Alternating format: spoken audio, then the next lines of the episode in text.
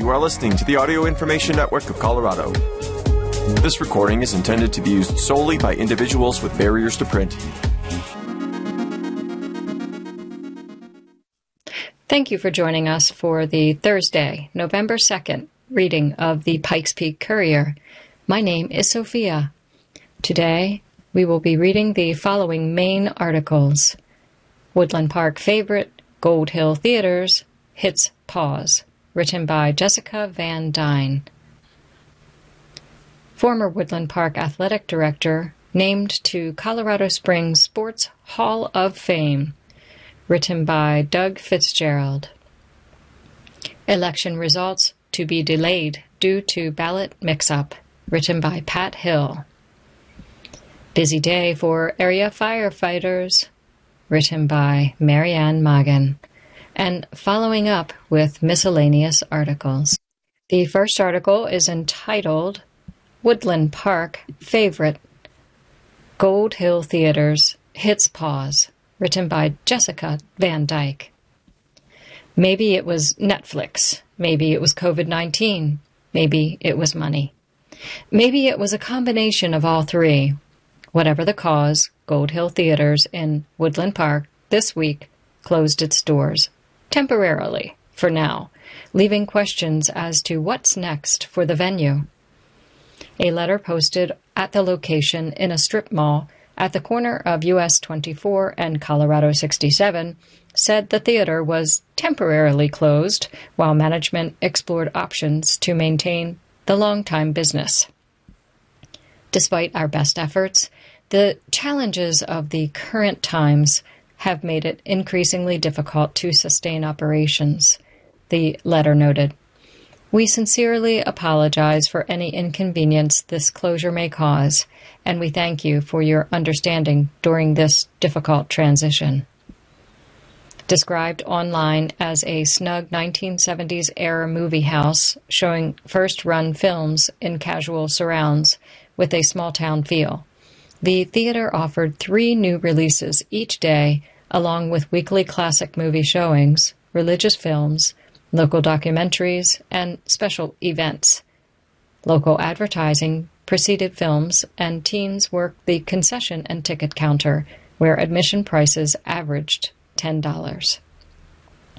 Owner Josh Overton confronted strong headwinds in November 22, in November 2022, the Pikes Peak Courier previously reported.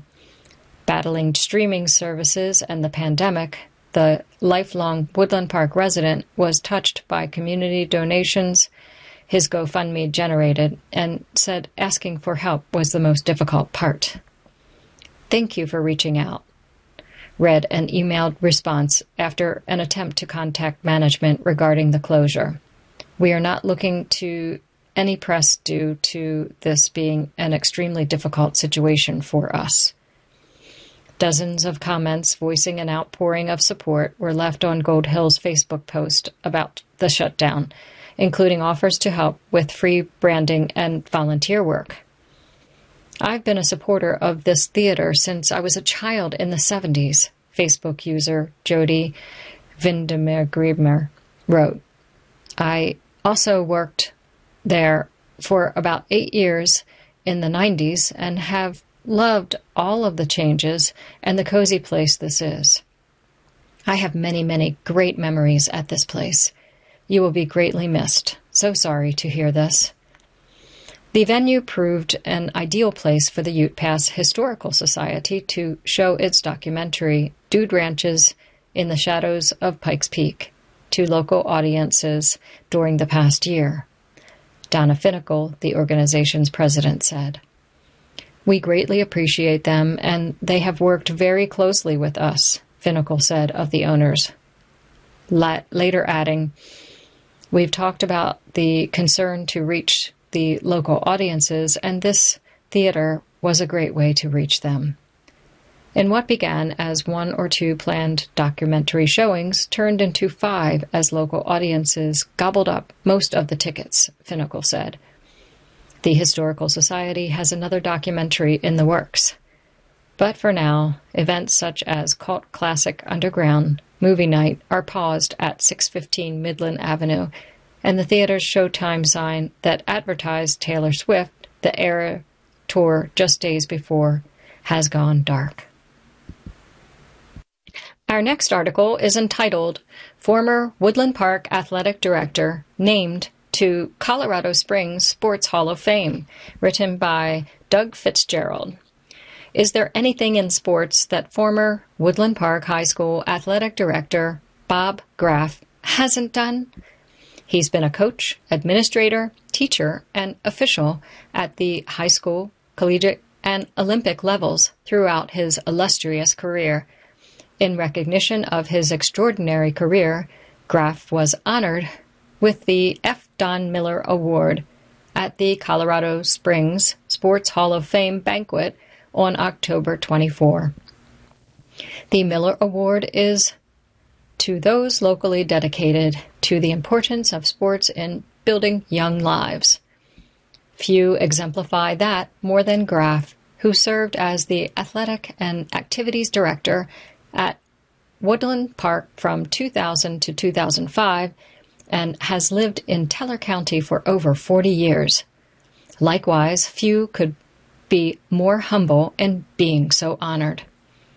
F. Don Miller contributed so much to the athletic and Olympic developments in the area, said Graff. It means that in some small way, the Colorado Springs Sports Corp believe that I was able to contribute to the young athletes, organized sports, and leadership in the area. At the time Graff served in Woodland Park, his position oversaw athletics and activities district wide, from elementary school through high school. During his tenure, Woodland Park installed its first all weather track, starting hosting track meets, created a combined field day that had all elementary schools competing against each other, and purchased badly needed football gear for the middle school. He was also active in the community, serving with the Teller County Search and Rescue, the Florissant Fire Department, and as a reserve deputy sheriff for Park County. But those things are just the tip of of the Graff iceberg. According to his awards bio, Graff also coached the Army World Class Athlete Program, spent six years at University of Colorado at Colorado Springs, 17 years with United States Air Force Academy, and 18 years at Wasson High School. During his time at Wasson, he coached the team to the 5A state track and field title in the in 1998 with a state champion or place finisher in 17 of 18 events. While with the U.S. Air Force Academy, Graff guided Air Force athletes to four USAFA records, seven program all time marks, five conference titles, 13 all conference selections, 31 scoring finishes at the Mountain West Championships, and five appearances at the NCAA West preliminaries, the bio said.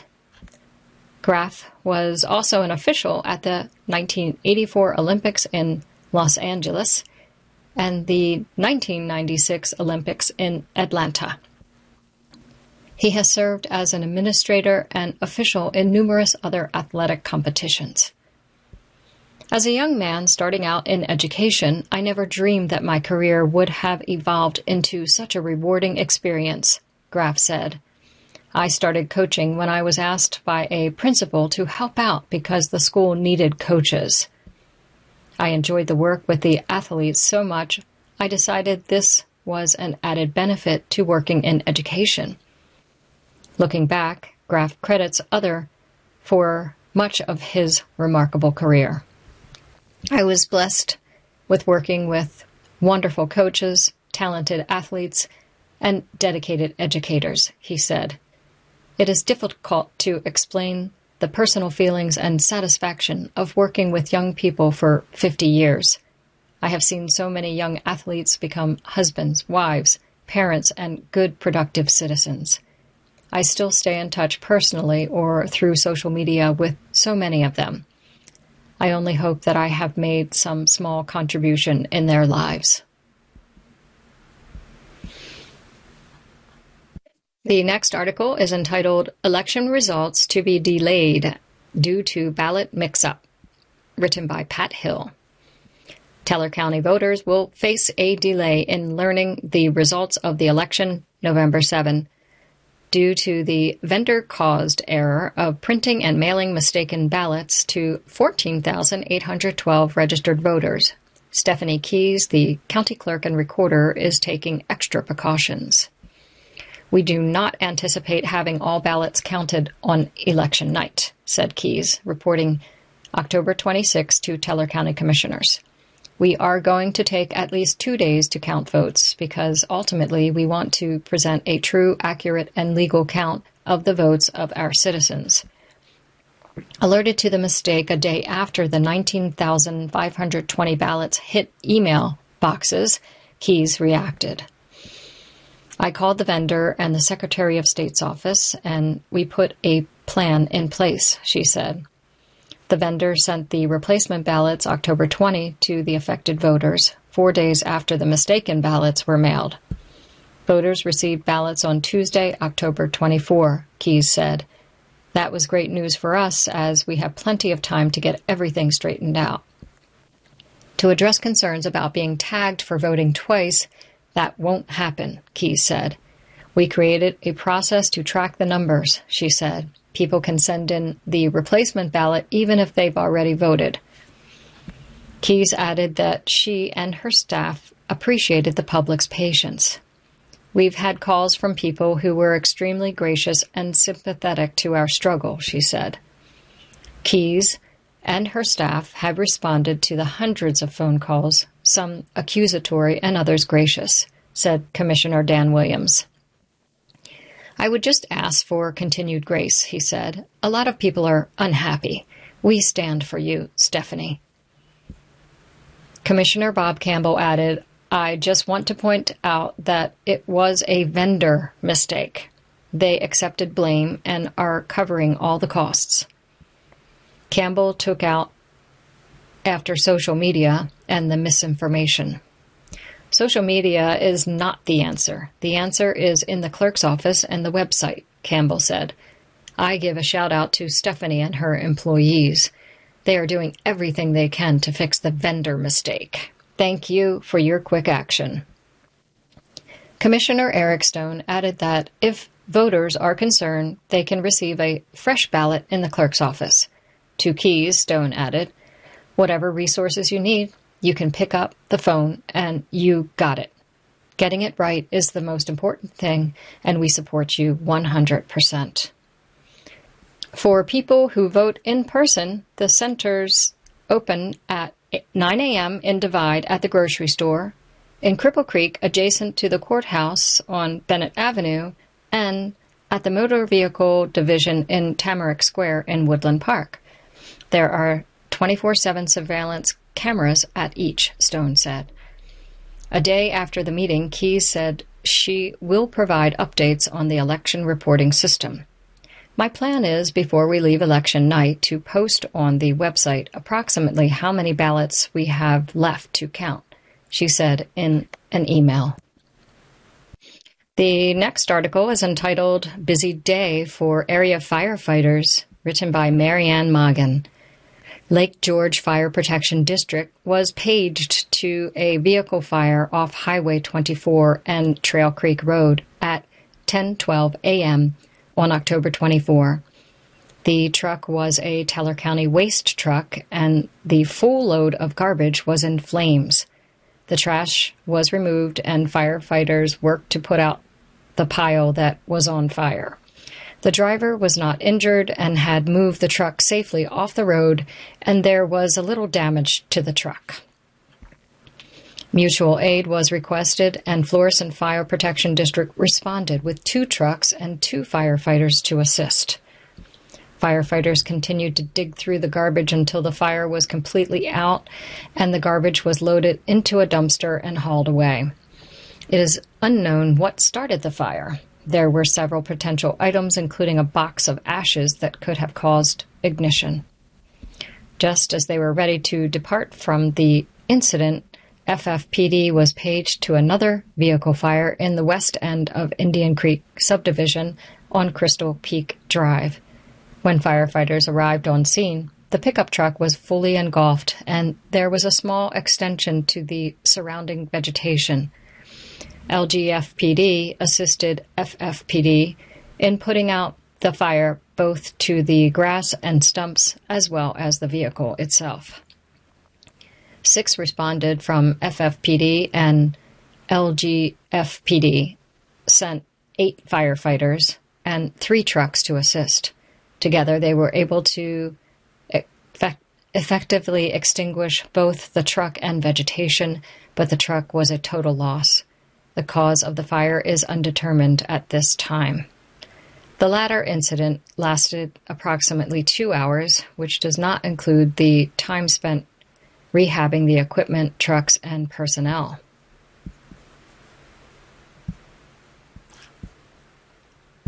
The next article is entitled Ute Pass EMT Killed in Crash. Was Cool, Unique Individual, written by Pat Hill. Bonnie Culpepper, a part time EMT for the Ute Pass Regional Health Service District, died in a two car crash in unincorporated Lake County on October 17. Before leaving to attend the memorial service of Culpepper held Sunday in Salida, Ethan McCulso and Kaylin Hathaway took a moment to remember their friend. Adventurous, compassionate, and generous, Culpepper left her imprint on colleagues after only a year with the department. She was a cool, unique individual who connected with everyone immediately, said Hathaway, an emergency medical technician. Bonnie was well loved. Culpepper's death was a culture shock for McCulso. She had an adventurous spirit. She would sleep in her makeshift van and travel everywhere, he said. I was envious of her. Her death really hit us hard. She was a great human being. Generous with her time, Culpepper was going to teach McCulso and his kids to ski this winter. She was always willing to help, he said, and she always wanted to expand her skills. Culpepper was also a full time EMT for Eagle County Paramedic Services and was on her way home from a shift when the crash occurred. Our hearts are broken, Eagle County Paramedic Services CEO Brandon Daruna said in a Facebook post. We have lost a beautiful soul. We miss her light and her spirit. Culpepper, who was also a popular musician in Salida, had worked for Eagle County Paramedic since May. She was also an avid climber, hiker, and skier.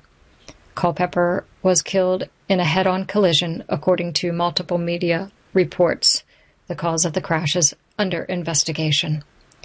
The ECPS Facebook post said Culpepper's career began as an emergency department tech at UC Health Memorial Central in Colorado Springs. She was also taking classes toward a paramedic certification at CMC Leadville. She was an agriculturist, working on organic and hydroponic farms, the Post said. Bonnie was also a professional singer, songwriter, musician, and music teacher. We send our deepest condolences to Bonnie's family, friends, co workers, and everyone who knew her, Daruna said. The next article is entitled Woodland Park Library is DIY Technological Nirvana, said written by Pat Hill recording and podcast capabilities, filmmaking equipment, and photography printers highlighted in the RLD studio. The Woodland Park Library is hip, a cool place to be.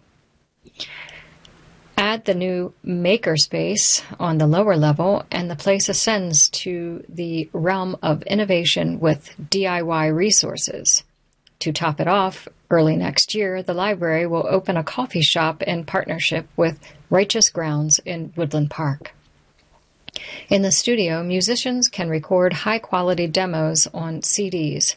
People can do podcasts, and photographers can print photos, said Tim Miller, director of Rampart Library District, which includes a branch in Florissant. In the old days, patrons were only able to check out books, but that was yesterday. You can check out a camera and print the photos here, Miller said. A glimpse of the studio, with padded soundproof walls, reveals the scope of services for library card holders, each innovation funded by the Rampart Library District Foundation. This is Tim's dream, said Gene Baldwin, the Foundation's president. He took us kicking and screaming into the 21st century. To help patrons navigate the technology in the RLD studio, the library will have a facilitator on hand. With fundraisers such as the recent Night at the Library, along with donations from Newmont Mining Corp and CORE, the foundation added the, the makerspace to the 21st century services. In addition to computers, Makerspace provides 3D printers, laser engravers, sewing machines, Cricut machines, printmaking presses, and robotics. With all the technological opportunities, the library shines when it comes to actual reading. For instance, 967 adults and children signed up for the library's summer reading program. To enhance the experience for children, in addition to the reading program, the library's activities director started a children's story time. Activities are a growth sector for libraries, Miller said. 2022 was the best year for programming we've ever had, and 2023 is going to even be better. For adults, activities include community conversations about hot button topics. If you can get people in the same room talking about issues instead of taking shots at one another on Facebook or Instagram, typically you can reach some kind of equilibrium. Miller said. People get passionate about certain topics and show up. The most controversial topic so far was about the book Between the World and Me by Coates for a gathering that attracted 75 people. It was a tough conversation, Miller said. When Woodland Park School Director Ken Watt and the school board stopped the book from being taught in a high school class, there were repercussions at the library. We saw more checkouts for that book than we ever did, but it got our community galvanized in talking about the book, Miller said.